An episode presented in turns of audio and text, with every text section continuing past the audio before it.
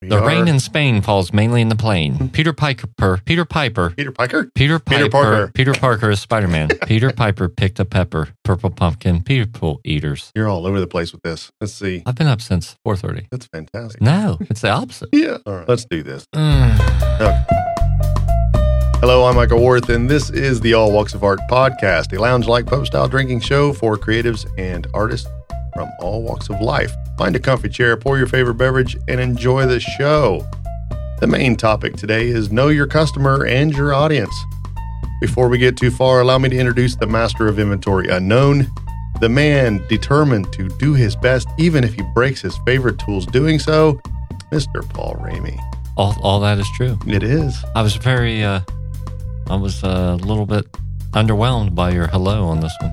Like, I- hello, I welcome know. to the All Walks of Art podcast. It's supposed to be I, hello. I know. I just, I don't, you know, there was a little, little hint in the introduction there where I said uh, you're determined to do your best, even if you break your favorite tool. Some people who know the folklore will understand why we're drinking the beer we're drinking today.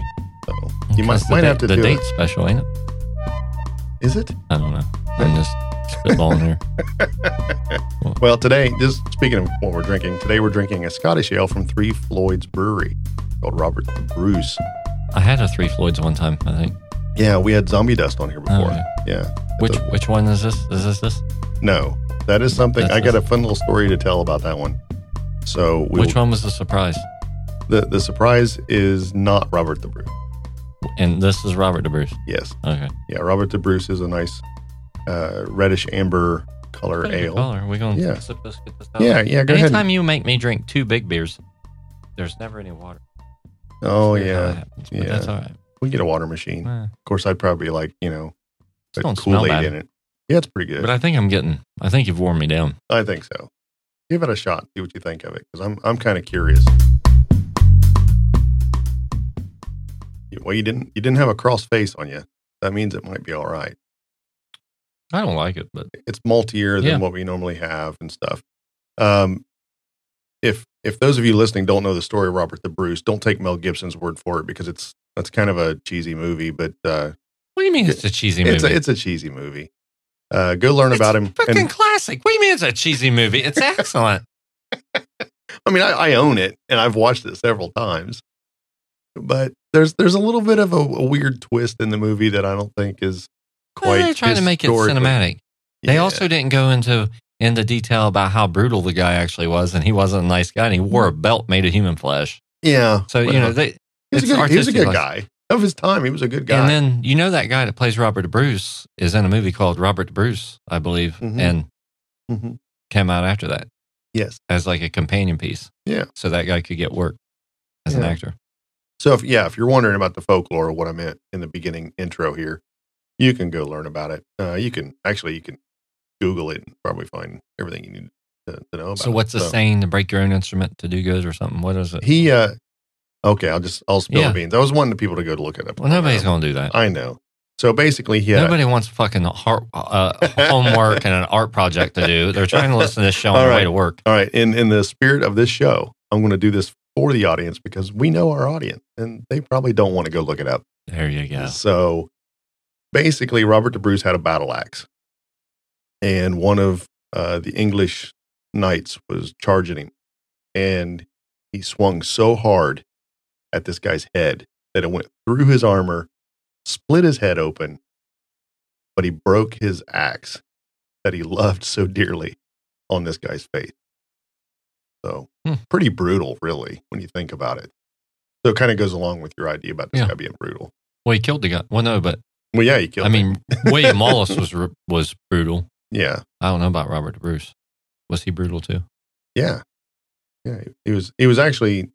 Well, I don't want to get into that that much. This show isn't really about Robert the Bruce. Could be. it could be. Well, Yeah. this ain't too bad there. I yeah, yeah. So the fun stuff before we get into the, the right. meat of this discussion, I poured Meat. Paul another beer. It's a, golden lager. It looks like any Looks typical. like Miller Lite. Yeah. Yeah, and look. You want me to drink this? Yeah, give it a shot. Drink all you want, really, Well, because I I then that can will be none. I can arrange to have you driven home if you need. Is it that strong? Just try it. It's it's a weird one. Not bad. really pretty good actually. Well, that's your opinion. Mm-hmm. Kind of watered down. It is. It's a good. It's a good grass mowing beer, sort of. I'll get to that. It hasn't stopped bubbling. I like that. Yeah. Cool. So the big deal was What is this? This got urine in it? no, and I'm going to drink it too after, um, after you after we get through this, through the story. It's all right. Um, and I'm not even running my timer, so I'm going to hit my timer real quick so Well, I, I don't go too far. So the the deal is a lot of times in the evenings after work or uh, this week uh, in the evening, um, getting home early evening and, and just needing to clear my head from all the day's work, uh, I've been getting into my rusty nails, Mhm. right, and drinking those, having a few cigars, one too many usually, and I'm sitting out there and I'm, I start drinking this beer I picked up at Kroger at the at the grocery store, and I'm I'm I'm sending them back. I'm like, man, I'm not not feeling any of. This. I must be a drunk, you know. And I keep going with it, keep going with it, and I just keep tasting it, keep trying it, keep trying it. Is this non-alcoholic? It's non-alcoholic. I went through six of these motherfuckers before I realized. I was like, Huh. It's not me, it's you. That's pretty cool. It is. So, needless to say, it's made by Heineken. It's zero percent alcohol by volume. Well, it doesn't really tell you on the can very good, does it? No, it's really it's kind of hidden. I mean, you really got to look for it. And it says alcohol free on the back, real tiny. Oh, that's kind of cool. Yeah, I'm I'm kind of kind of wanting to take these to work. Go ahead and drink them right in the office. You just should. wait for That's somebody to rip me off. You know, it's like, hey, you can't do that. You got to go to HR. Okay, well, this is going to be real silly, But but that's pretty wild. it is. So, I mean, mm-hmm. So There what do you think about that? It doesn't I- have alcohol in it. I mean, honestly, I don't taste a huge difference between the versions of Heineken. I really don't. I've got both versions in the, in my my garage fridge, I I tried them both out, and you know, I guess in a pinch, if I know I got some driving to do, that's a that's a good one to. You know, if you like the taste of that, yeah, which I yeah, don't. which I, I I just enjoy beer. what's wrong with lemonade? So what is if it don't have alcohol in it? What's it a drink of? I don't understand. I don't know how this. It's just fermented. It's just non-fermented It's- hops. Yeah, non-fermented beer. Eh, crazy. Yeah. All right. Well, that pisses me off. Well, at that's least- perfect. That's a perfect place for us to segue into getting into it. So I need to ask, Mhm. how important is it to know your customer? Well, Now, um, speaking of this, let me let me let me kind of segue into this a little bit better. As a musician, you have an audience and you have a customer, Mhm. right? Your customer is the person who buys your merch, buys your music, supports you as a musician. Your audience may only just appreciate it, or they may appreciate it enough to be your part of your tribe, where they actually go out and share what you do, and actually could get you some sales too. Uh, and there's kind of a combination of both. You can kind of be both, right? Same thing goes for uh, a traditional artist like myself. You have your audience who appreciates your work, who might they might be a student who want to learn how to paint like you or whatever, and uh, then you also have your customer who is your uh, your client, your commissioner, however, Mhm. whatever you want to call them, uh, collectors, that sort of thing. So I, I need to know as we break this down. It's, it's kind of it's kind of me and trying to get into my head here a little bit, but I need to know what do you think about how important it is to actually know that differentiation and that that that legitimate uh, breakdown of who these people are. if you don't care about making money, then it's not important at all. But if you're trying to, if you're trying to reach a wide audience and and you're trying to sell merchandise and um, you have to know you you got to. My particular, you know, my main band. I'm not going to. We're not going to get too metal necessarily. Um, when we play a lot of you know biker shows, a lot of we're a lot of we're party rock, bike, biker rock, you know, southern southern hard rock with a pinch of metal, but we're not gonna. If we're concerned about playing uh, playing to that audience, there's certain things we're not going to do. Our merchandise reflects that too. We're a We we've got a we play to a big biker crowd and Mm. and our shirts reflect that. It's got that kind of a look, got that kind of a feel. Um, that's who we are. I think that's important. You're not going to put you're not going to put shirts out with I don't know a bunch of Satan stuff or a bunch of Mm. uh, um, bunch of uh, I don't know flowers or you know if, Right. if you're if you're targeting gearheads and gearheads like your stuff and that's what you want to do i'm not saying there's anything wrong with that i'm in the metal and and other bands um that i'm part of are in that but you got to know yeah. that's a different audience it's a different Yeah, demographic it's a different lifestyle so And that's actually a good point you you kind of touched on there. You can you can as an audience member or your audience could be interested in lots of different things, mhm. but at the end of the day, it's your customer who is paying the bills for you. Yeah. You know. definitely So so you're not going to put out a you know necessarily a new metal song and be a band kind of like i am that doesn't mean that you might not do that in another outlet or you might not have that that uh you might not have that side to you but it's going to come across as as weird probably if you put Yeah. uh, full blown but that influence may trickle in i mean that's one thing about mg flash is we don't really set out to purposely try not to do this or that but we just kind of let all of our influence triculate in but if if too much death metal or or or power metal or country or whatever slipped in then all of a sudden it's not it's skewed it's not really hitting our target Right. audience as much Right. And a lot of bands do that. A lot of bands mix and match. And sometimes for me, as a customer of their music, I, I get really irritated sometimes with the album. Really, this doesn't fit. Well, how does this get on the album? You know, Mhm. what influence does this have on the rest of the album? Stuff like that. But it, again, bringing us back to uh, a lot of traditional artists too, it, it, it goes the same way. If, if I paint, um, let me think of something that would actually work for me. If I if I did a lot of cartoon characters, Mhm. right, and focused more on that look, then most of my core customer would not understand why I'm getting away from traditional work. Now the audience might like it, you know. In fact, on YouTube and uh, Twitch and some of those other things, I'm almost better off to kind of go the more pop culture route versus what I normally do, Mhm. simply because it's it, it's something I'm having a hard time getting this out of my head. I got too many other things in in my head going on too. But um, if I'm if I'm not careful, I can really alienate my core customer Mhm.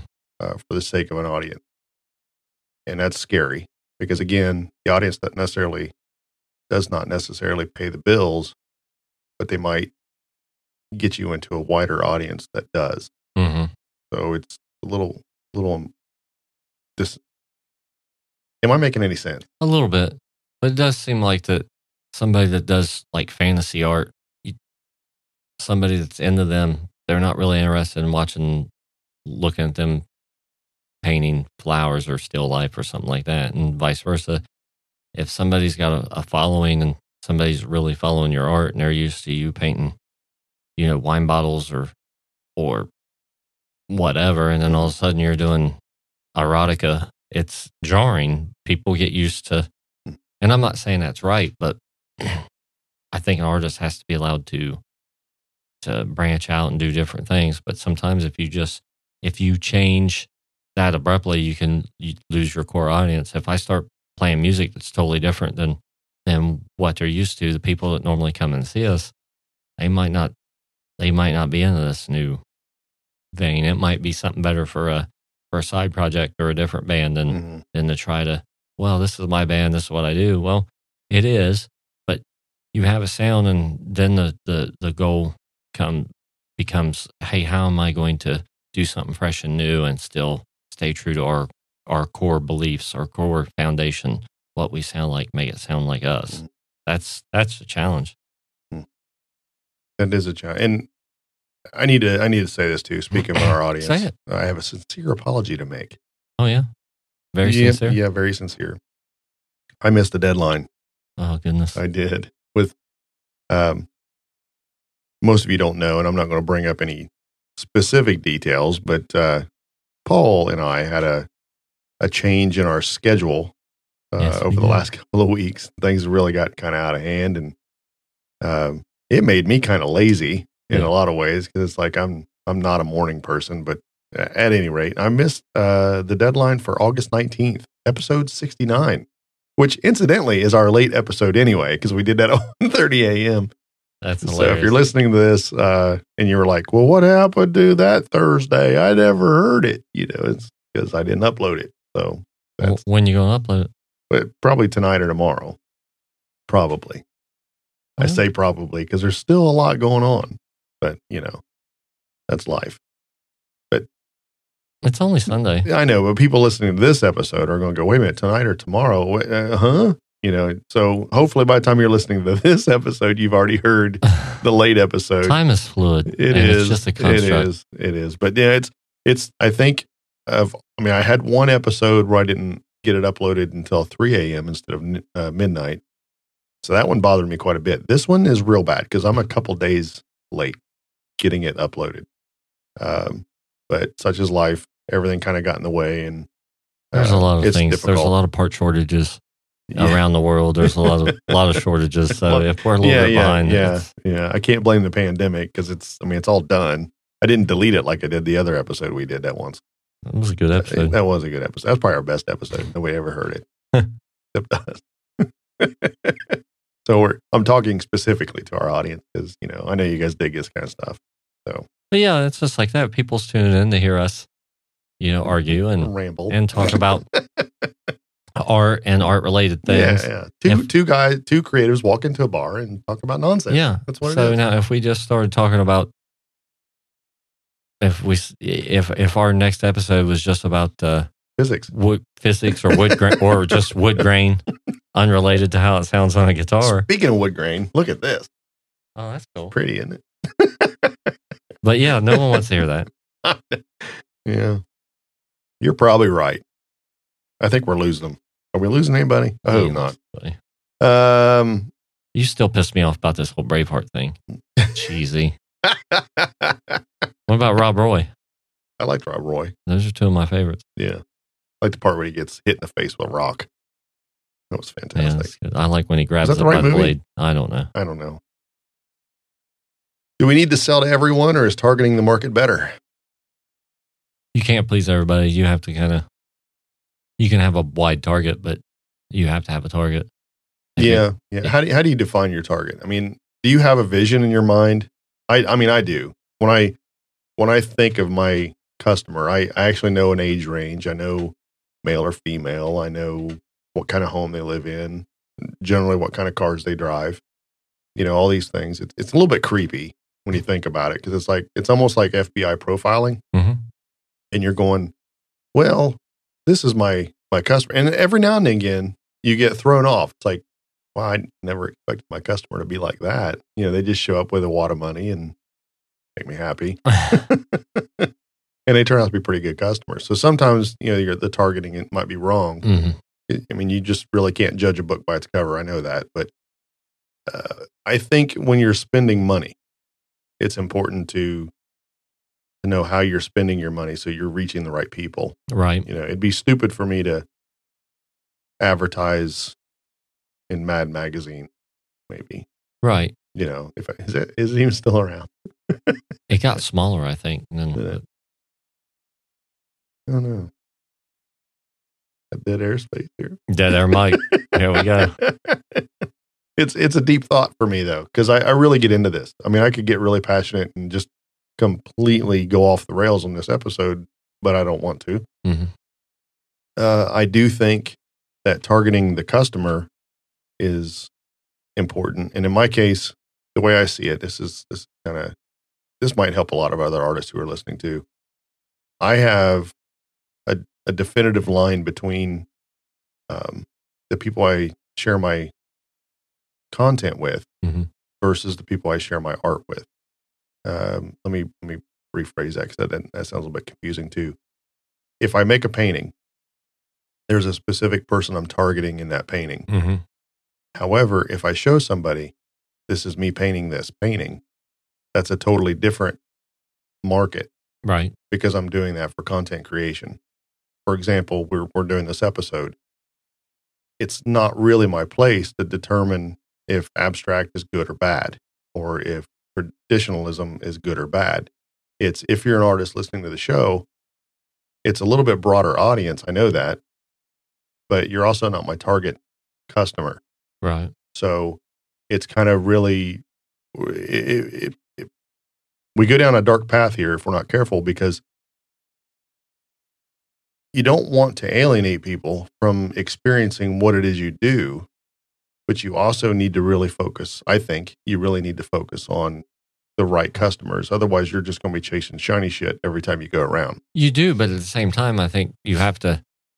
There's nothing wrong with with starting a painting and thinking, okay, I'm going to paint this, and somebody in this bracket's going to like it. Somebody that that would be into this is going to like it. Whatever you're you're trying to to narrow that down, that's fine. But I think if you're just just for the sheer sake of expression, I think sometimes you just got to paint stuff for you and be damned who who the target audience is. You're the target audience because you're trying to make yourself happy. You're trying to do something that you like. And with music, that's how I've operated a lot of times. I try to make stuff that I think I I would like. This is something I want to listen to, and then then you go from there. Now once you you played out and put out a couple CDs and people kind of know how you sound, then that's a little bit different. If if you're writing and and something comes across maybe too heavy or too far out there or something, you might think, well, how can I frame this into what in, into what what I've already done? How can I widen that circle a little bit? Maybe get a little bit in there, but you're always playing a dance. But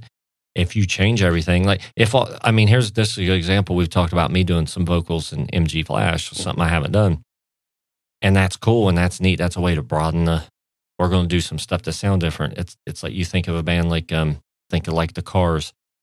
You know, there's songs that uh, I think think he was their bass player that sang a few, and it sounds totally different. Like it's Mhm. got its own kind of thing, but it still works. It's still the Cars. Mm-hmm.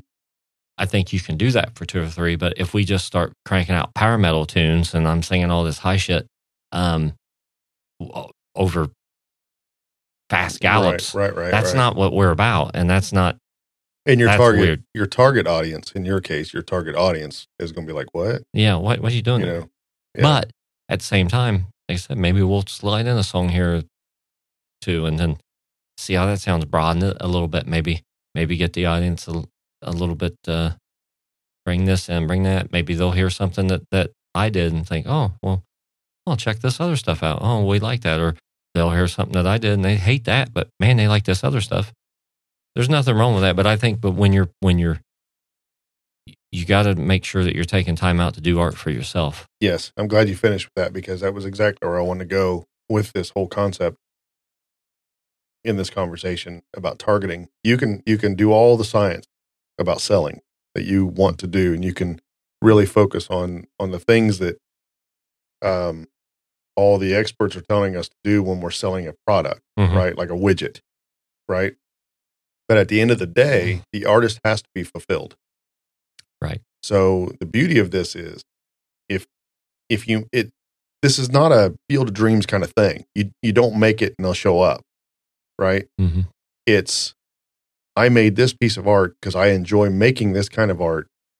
Speaking of music or paintings or whatever it is you do, if that's your style and you love it, don't compromise that style for the sake of your audience, but find the audience that likes that style. Yeah, And exactly. and go that direction. And then once you determine who that person is, specifically narrow it down. What kind of car do they drive? right? What kind of motorcycle do they have? hmm Uh, what kind of home do they live in? What's their typical um, wage level? You know, and and really start focusing on letting these people know you've made something new. Get them on a a, a, a newsletter list, right? I know it's a little bit weird for some bands because bands are like, "Well, what a Right. newsletter? Who that does was it?" always a big thing for us. We used to do that back when you still had to mail them. Yeah. Yeah. And I don't think there's anything wrong with that today. There's a lot of people who give me cross eyed looks when I go, I still like to send a postcard every now and again to somebody who bought a painting for me. Yeah. I love sending thank you notes. Yeah. You know, a lot of times if I talk to a gallery or somebody who's selling my work and I go, Can you give me the address and the name of the person who bought it? They look at you like you're trying to steal their customer. But it's more me saying, Well, I want to send them a thank you. So a lot of times I'll I'll give the the gallery a thank a handwritten thank you to mail to them. You know. And and sometimes I'm I can be a prick. If they want to re- they really want to screw with me and say, Well, I, I don't really want to do that you know, and I know they could throw it away if I leave, but I don't always include postage. right. Sometimes I'm just like, hey, mail it. That's it's good business. You should be doing the same thing. Right. And it is good business. You Right. know, I know it's a little harder to do as a musician if you're selling a, a, an album to just send a thank you, but I know, uh, like we got something from from Chrissy, uh, or I got something from Chrissy the other day uh, from Olathia, uh, a T-shirt, really cool T-shirt. Um, I loved it so much I had to put it in a video. I was recording live on my YouTube channel, but it's uh based on the Cuyahoga Falls uh, trail system. Uh, I'm I'm naming this all wrong, I'm sure, but uh, on the back of the shirt it looks like a tour shirt, right? So it's got all these to- uh, all these trails Mhm. and their distance. Oh, that's cool. So it looks just like a tour shirt.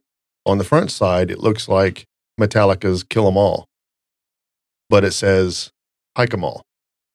oh, that's cool. So it's kind of neat. It's green and instead of red and black, it's green and black, and it's it's just cool. I like it. It's, Nah, a, it's a like neat it shirt. too. But the the point of that is, uh, I ordered it. Thought I want to I want to support the band, you know, and do that that sort of stuff. And and Chris wrote me a, a thank you, and you know, included Lisa in it, my wife, and I, I thought that was just really an, a nice personal touch that they they don't have to do. It's a lot better than a fucking email. It is. It is. So a lot of times as artists, I think it's important that we kind of get in there and say to ourselves, what can we do for our customer and our audience that nobody else is doing in our our circle? But you're talking about something uh, totally different, though. You're talking about connecting with the audience. Talking about connect more so than targeting it. Yeah, yeah, yeah. You know, connect- you've yeah, already yeah. sold sold it. They've already come to the show. Yeah, that's great. That work's done. But but now you're trying to now you're trying to connect with them. Yeah, I think that's a great, beautiful thing. yeah. There's a weird noise in the house in there. Are they running water outside? Must be. Yeah. I thought the mothership was coming to get us. It does sound like it. They're coming along right now. Um, yeah, I, I mean, I just, I don't know. There's a, there's a whole lot to this conversation that there's a science behind it in marketing. There's a whole lot of other things we could get into that I don't want to get into because I just, I want to bring this to everybody's attention that I think it's important that we, you know, understand the difference between making a painting or your art and just putting it out there. And then there's the second part of this coin, the other side of this coin, where, and I know people do it, they change their creative hmm output to match the audience that gives them the most money. And I personally think that's how things like these white paintings show up. You know, have you ever heard of those? White paintings. Yeah, it's just just a a, a painting of white. Oh man, I'd pay big money for that. Well, some people do. There was one I don't remember. I'm not even going to give the artist any kind of credit anyway. Even if I did know the artist, I'm not going to share who it is. But there was recently. Well, I don't want to say recently. 20, 2015, There was a painting. Go look it up. Just it's fun. I know we just talked earlier about looking it up, but I'm not going to give this guy any credit. All right. And this happens a lot. There's a lot of. Um, it's it when abs. Let me back up. When abstract expressionism came along, like Jackson Pollock Mhm. right? It was just expressing yourself and however you want to do it, and that's that's cool. Whatever he wants to do, it's not my bag of tea. I don't really care for it. I think Really? we, I think we all know this. Uh, I Um, noticed. But then another movement came along in the 1960s and 70s of minimalism in art, where it was just patches of color, you know, or no color at all, just just a painting of white. You know, and really, it got even worse to me about the Emperor's New Clothes. I hope people know that that whole story, but um, legitimately, this painting in 2015, and there's a bunch like it, sold for 20.6 million dollars, and it's fucking white. I got I got news for you. What are you doing? I, You're I, spending this time stupid. doing this I'm, cool know, stuff. yeah. I just, you know, my clearly my customer does not want a white painting, and I don't want to give him one. I'd be so But- embarrassed. I mean, but- really, I'd be so embarrassed. Like I painted this, and uh, I can charge you because you didn't. But somebody somebody said that, that it had value. And Yeah. there you go. That's all it Yeah. takes. Somebody Well- said it had value. I watched a video on it. Uh, Vox did a nice piece on it that uh, I I enjoyed. They talked to a, uh industry professional. I'll say it this way: not a not an artist, not a buyer, but an industry professional. You know, the, the other ones that kind of get in there and make money on everybody else. And she was just going on about how you know, yeah, you could have done it, but you didn't.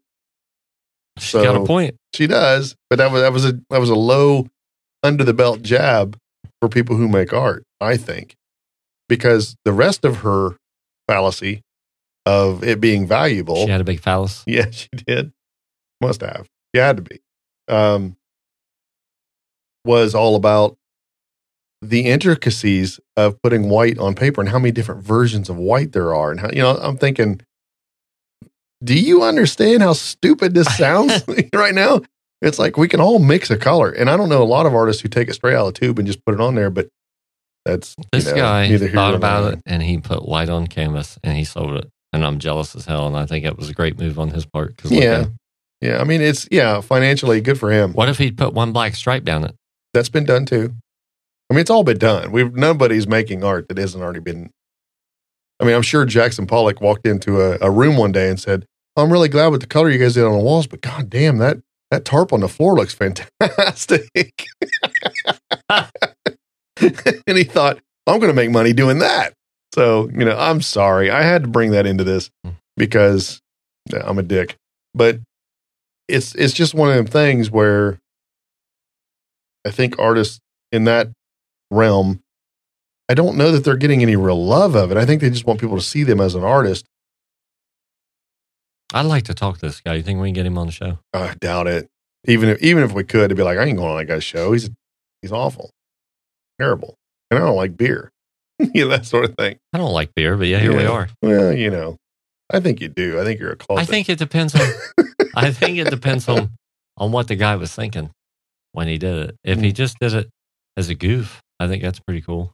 If he did it and he was really trying to be serious and He was trying to be do serious. something different, I think that's kind of cool too.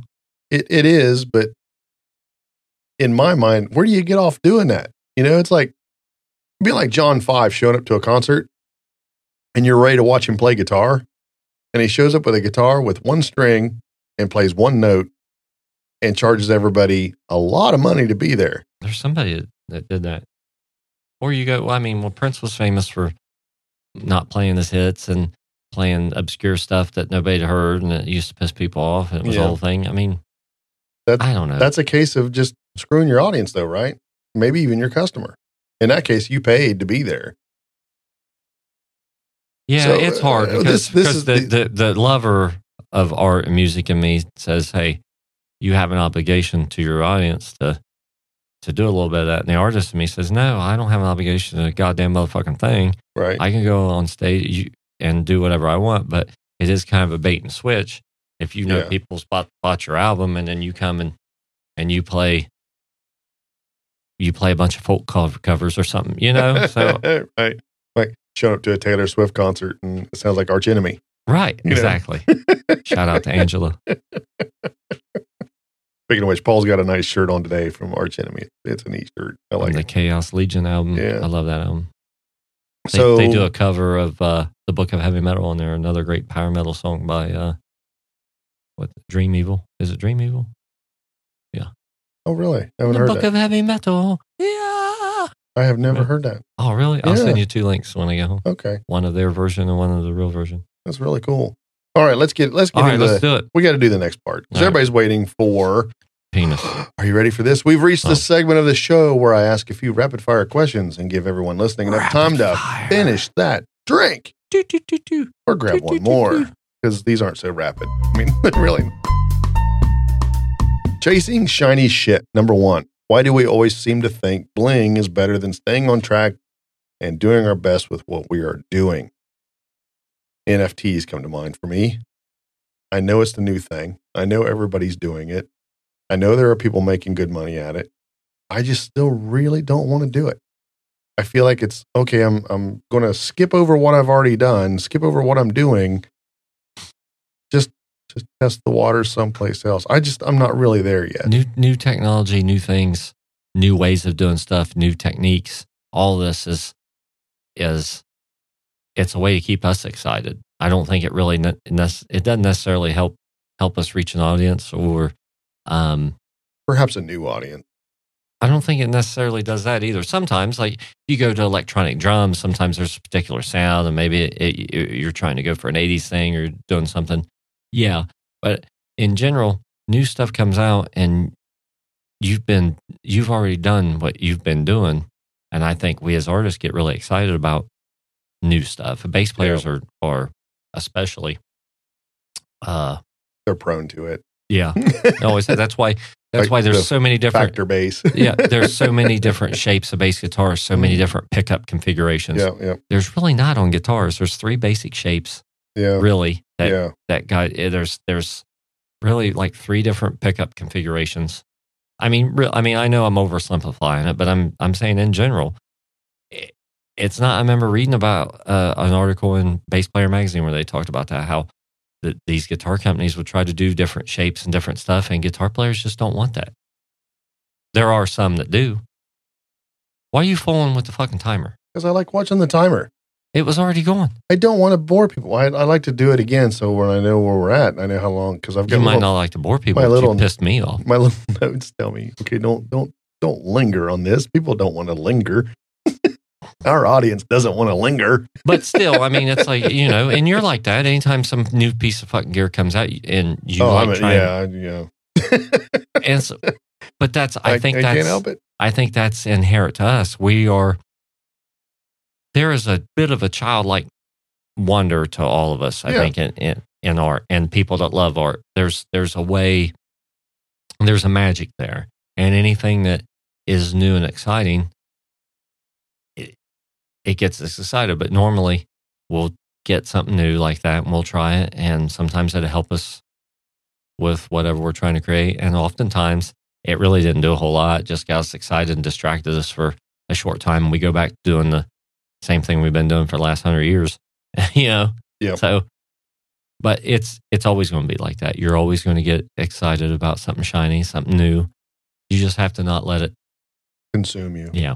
You can let you can get distracted by it, but you can't let it become a distraction. Yeah, and that's not to say that if you do go down that path, you you won't change and do something different. I know if you're into NFTs, I don't want to What's an NFT? Non fungible token. I've thought about having somebody on the show who I respect and I know they're doing them now and they weren't before and they've they've really done well with it. Uh, their style of art fits the NFT model really well. It even had me thinking recently about I do a lot of pen and ink work hmm and then I cover the pen and ink up with watercolor. So the pen and ink goes away. It just doesn't exist anymore. So technically, if I were to photograph that, turn the black and white into an NFT, and the watercolor remains a traditional painting, I could make money both ways. It's a possibility. I don't know. I know there are some other traditional artists who are burning their original works They're burning it. yeah, they'll they'll they'll paint it, they'll photograph it, turning it turning it into an, uh, a digital NFT, and then part of that NFT they'll share the video of them burning the original painting to show that there is nothing else but that NFT. Now, where it gets a little confusing is people are going to say, "But I can have a picture of that if it's digital. All they can do is share it, right?" Yeah.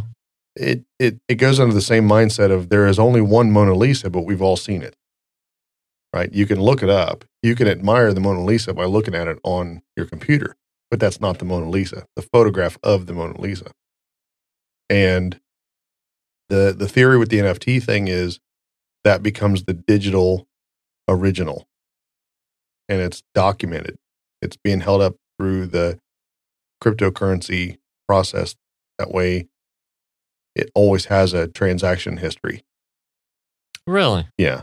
So I mean, it's it's very new. It's not something I'm I'm really buying into just yet.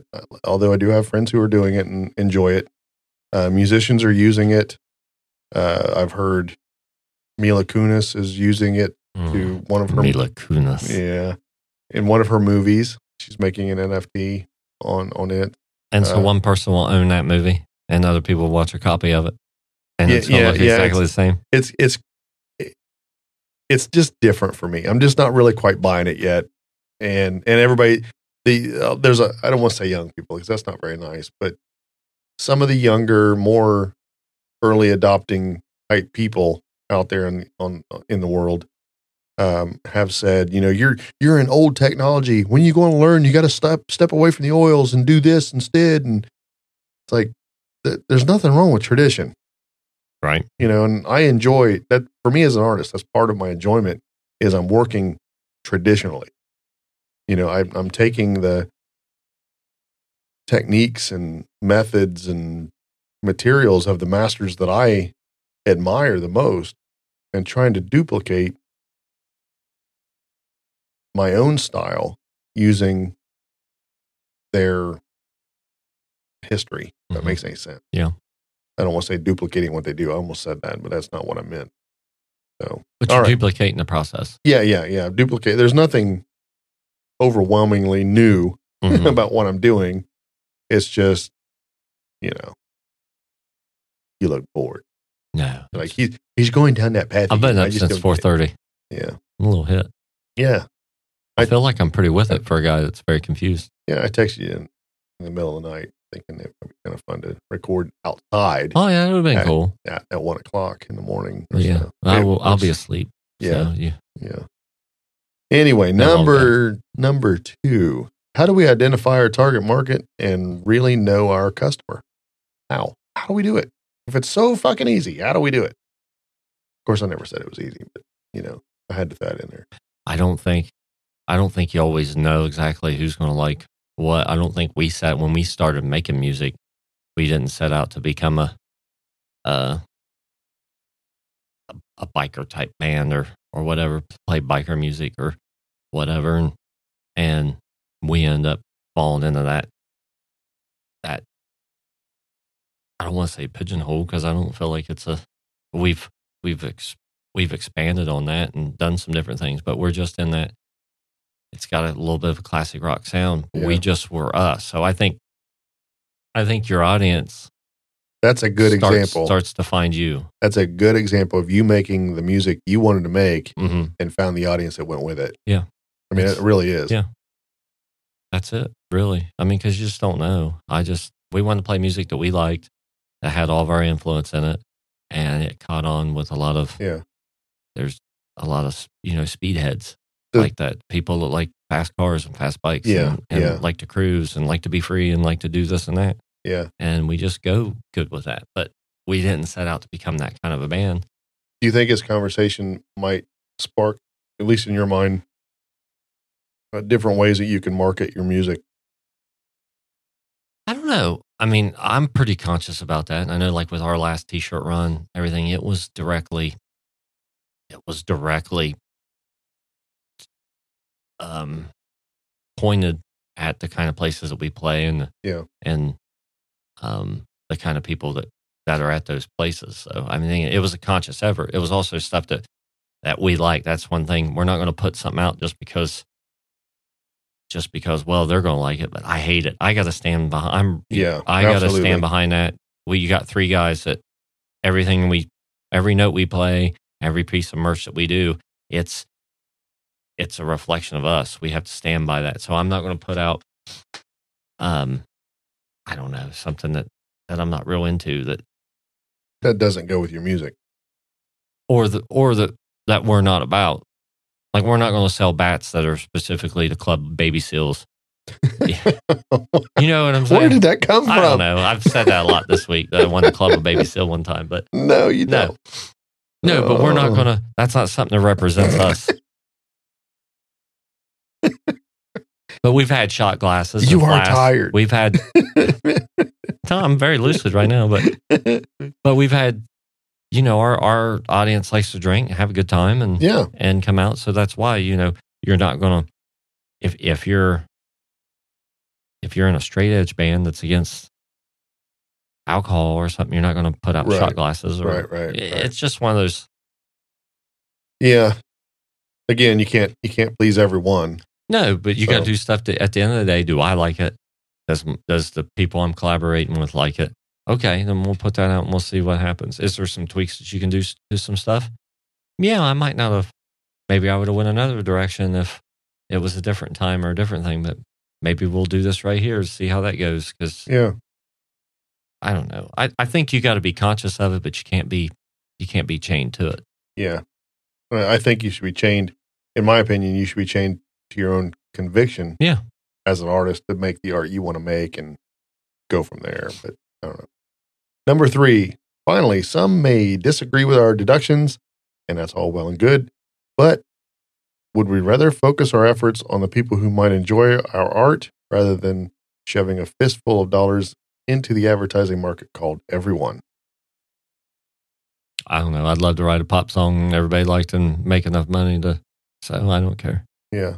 But that that's reactionary though, don't you think? I mean, it's like if you were to make something just just on a whim, like you paint a white canvas. Cuz it's not something you normally do, but let's just see what happens. Maybe Christie's will pick it up and and and they'll sell it for 2 point or 20.6 million dollars. By all means, paint a blue one next. You know.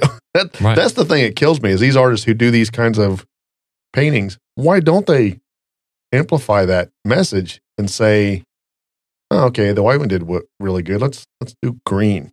But they don't. They do one. They're one hit wonders, like Nickelback. Mm, well, Nickelback's got a lot of hits. Well, Unfortunately. I mean. I know you hate to admit it, but it is true. Yeah. That is a good question, but you've already done it on maybe. I mean, maybe they truly were doing it to be artistic, and they've already done that once. Why would you do it? Why would I do a blue one if I've already done a white one and I've got that out? I mean, I Yeah. can see not doing it. I, I think they're laundering money. They could be. That's a big deal. It's it's in there. Yeah. It's it's it's a major problem. I'd like to talk about that one day. I would love to do this ep- do an episode in prison It's a good way with to- somebody who has laundered money through art. Just sit down with them in their cell, drink beer in front of them. And said, "Yeah, it's like so anyone in their right mind in their right mind's going to pay two million dollars for this, but that's why we did it, and then we Mhm. split the money. I Mhm. mean, Wow. Yeah. That's a whole nother subject, really. It, it would be fun. I don't know. I just, live from San Quentin. I would like to be out there. That'd be fun. That, it, it- I like San Francisco. I don't necessarily want to go to San Quentin. I mean, it's, God, I'm on a different, different. This is hard for me to focus today. There's so much shit going on. Really is. I'm starting a new process next week. Oh yeah, Yeah, well, I don't want to say new. Uh, as you can see in my my little work board I up like there. I uh, I really have been paying attention to everything Mhm. quite specifically. And uh, about two weeks ago, I started a um, production calendar to produce artwork on a schedule so that I reach the number of paintings in a year that I really need to reach to make galleries and customers happy. And of course, you know, I decided to do that a couple of weeks before my work, our work, told us we had to do things differently than Mhm. what we had originally planned for. And as you might imagine, things kind of got a little bit quirky, which is hilarity ensued. yeah, which is why a lot of my stuff hasn't gotten done. And I'm lazy. Something happened to me. It's like it's like I got into this and said, okay, I just I can't do this anymore. I just it's hard to work 40 hours a week and 20 or 30 hours a week as an artist. Mhm. Again, back to our target market or my target market and my audience, um, two totally different income levels in a lot of ways. But I need to make art that's good for my local market. That way I can buy materials, which I know this is going to sound terrible when I say it like this, but my local market is really only being fed to give me the money to make the bigger paintings Right. that I can sell in bigger markets. Mhm. Uh, the bigger markets right now are really hard for me to get into because I don't have um, a lot of what I need to make the bigger markets uh, excited to share it. Uh, for example, I'm not going to get into a particular gallery right now that I'm looking at because I don't have 20 paintings that represent what I'm working on right now that are available at a certain price point. I'm trying to keep this kind of big, I know, but hmm at a certain price point. But I also know that I need that certain price point in order to make a living from my work. If that makes any sense. It does. So, um, I guess you can look at this, and I wanted to kind of elaborate on this just a little bit, but you can treat your your audience and your target market at different levels too. You know, you you've got one level here that might be a, might be what you consider economy, and you got another level up here that's maybe a little bit more willing to spend money over economy, and then you've got like the upper level of people who kind of come and go, and you may never see very often, but they make up 80% of your income. And that's that's the crew that you want. For example, if in music, uh, you've got the folks who come and, and pay for a show. You've got the people who uh, buy CDs and merchandise. You've got people who uh, might be part of your audience who love to hear your music and they love to share it with other people, but they may not be really financially in a place where they can afford to, to do all the things that you want to do. But then you've got that one special customer who puts on, they'll actually pay you to show up and do a, a party, hmm you know, and they're paying the whole bill for Right. everything that you need. They're, they're few and far between compared to the people who are buying CDs or merch, whatever. But that's, those are your different levels of marketing in terms of your target market. Don't, I guess where I'm going with this is don't, don't pigeonhole your target into saying one type of person because a lot of artists, myself included, have different levels of market. hmm Um, it's just it might be a good way for you to even think about how you want to spend your marketing money. Well, that's a good uh, a good point on that. Is is with our target art audience, they like CDs still, and Mm-hmm. that demographic does. They like to have something physical Mm-hmm. to burn, and I'm I'm like I fall under that category, but that's why we made a conscious effort to make an actual physical disc. Mm-hmm. Um, It's a good point. But that's not always going to work for all different. A lot of you know younger generation they don't want that. They want to go home and use the download code or whatever, and that's Right. fine too. Or just listen to it on Spotify. Right. But that's why you go the extra mile with the artwork and and the stuff to have that be a physical medium. Give somebody a, a reason to, to want want that instead of it's just a plain white CD in a plastic bag. But that's just part of knowing your audience. I think it is. I think it is part of knowing your audience. What's this clock? Uh, how long has that been there? That's really cool. I like it's that. it's been there for a while. Lisa didn't like it. It was in our living room for a long time. Does the gears move in the back? no, I, wish they did. Yeah. It's it's very steampunk, Yeah, uh, I love Uh, steampunk. That's cool. and you probably haven't noticed it because the last couple of times you've recorded with me in here, we had sound blankets up and things. okay. uh, everything was pretty much hidden. But uh, you know, the washer's running. That's what that noise is. That's pretty cool.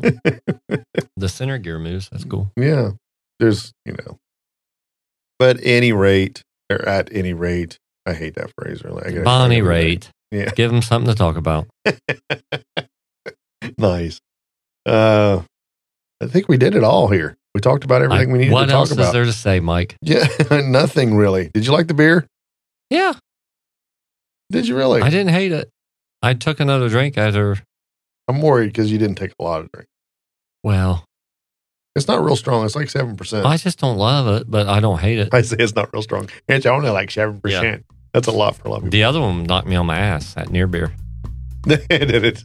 it's got a nice butterscotch flavor after drinking the the Scotch ale, Scotch style ale. So, I don't know. Scottish ale. yeah.